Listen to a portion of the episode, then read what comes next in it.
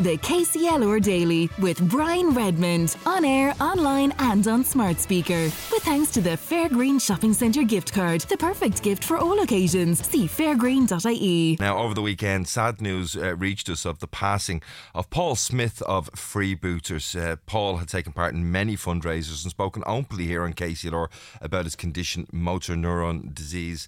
And uh, joining us now uh, to reflect on Fran's life and the great work that he did is Fran Grincell. Fran, thanks for taking the time to join us this morning on the KCLR Daily. Brian, how are you? Yeah. Um, I, I think you, you, you might have under, undersold the levels of where Paul was actually at mm. uh, in his achievements. Like, hugely successful man, very sad passing, great family man, lovely fella. I knew him on a number of fronts.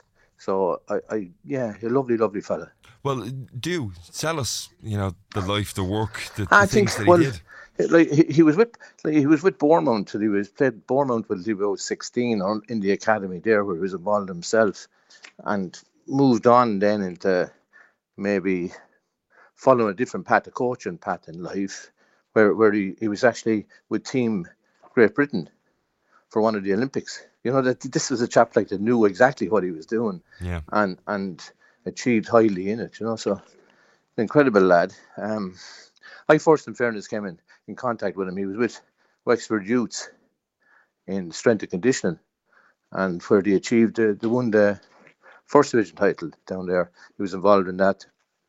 Um, who was there with him? Shane Keegan was there at the time. So I have to say, like a, a lovely, lovely lad that achieved highly in sport. He did come involved with those booters and that underage, and he brought a different level to his coaching.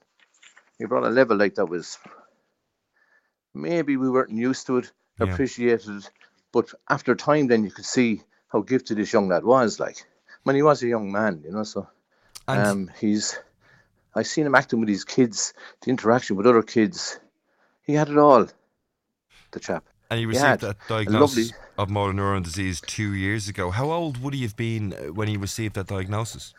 Um, I knew him with him. I worked for him, myself and his wife Natasha. I knew the kids. Um, he just moved to a new house in Medoway.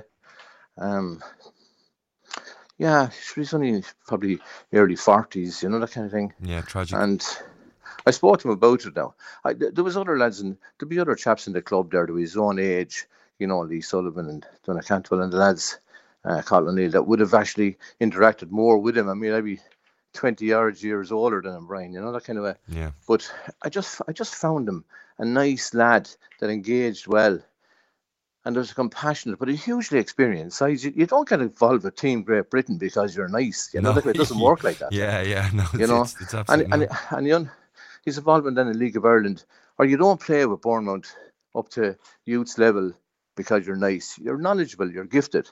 So it's a part of him, I suppose, that he was very humble. He didn't speak about much. That's probably the mark of the man. I mean, if, if if the first thing that you wanted to say about him was how nice he was, but yet point out at the same time that he had the ability, he had the dedication, he had the approach to life, um, to be able to yeah. be successful in a sport that's very difficult for many people. Well, well, he was with Fulham as well, performance testing before um, the league started Premier. Like, like, when you think of this thing, if you wrote it, I don't have it. I'm only speaking from memory, you know. So yeah, if if, if you had his CV in front of you, you'd say, "Who's this young lad?" Was living in Kilkenny, but I just thought I found him a nice family man, yeah, and how he interacted with kids at all levels. Now he coached individual kids as well. If, I'd say if he's seen something special in a young lad, he gave him time. And that's my was my first experience of him.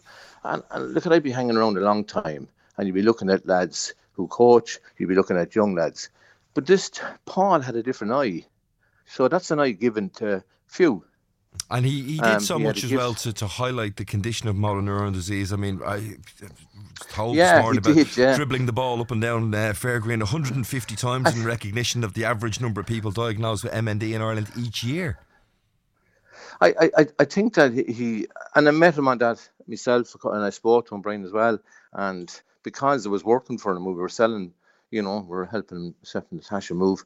Um, you know, I spoke about it, and you were visibly watching what it was doing to him as well. You could actually see what it was actually doing to him, yeah. uh, which was even a sad thing to watch. Like, and and you can imagine how his family then, and I know Natasha's family from England, and she has family in town here as well in Michael Street.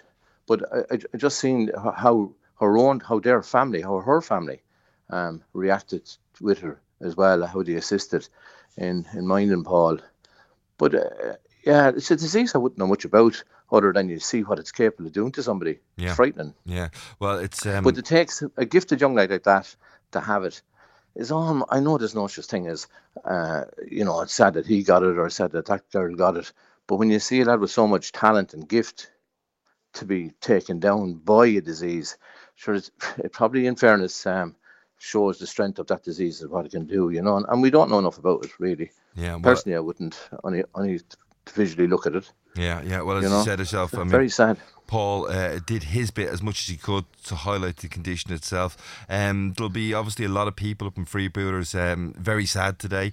Um, condolences to obviously his his family, um, but the club as la- at large. Um, what's the feeling been like around the club this morning? Oh, well, there's nothing. I mean, because the type of disease it was, I'd say there's nobody waiting, uh, shocked. I, I, mean, you're you're upset that something like that would happen, but I mean, you knew it was coming down, and it just. I think the interaction with, you know, some of the lads like the names I gave, they're with him all along.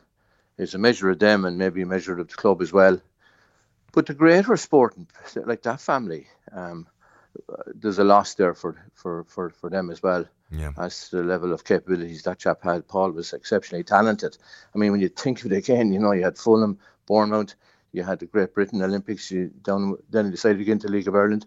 Just all that, combine that into one person, just think of the, the, the capabilities he had and what he could have moved to, you know, the level that level that he could have achieved, you know. So it's a huge loss, really, isn't it? Absolutely. Well, Fran, um, thank you for taking the time this morning there. Fran Grincell, um, reflecting on the life of the man that was uh, Paul Smith of Freebooters and much more besides, as Fran has said, who uh, passed away um, sadly um, from the condition motor neuron disease over the weekend. Our thoughts, our condolences go to uh, Paul's family, um, friends, and everybody up at Freebooters.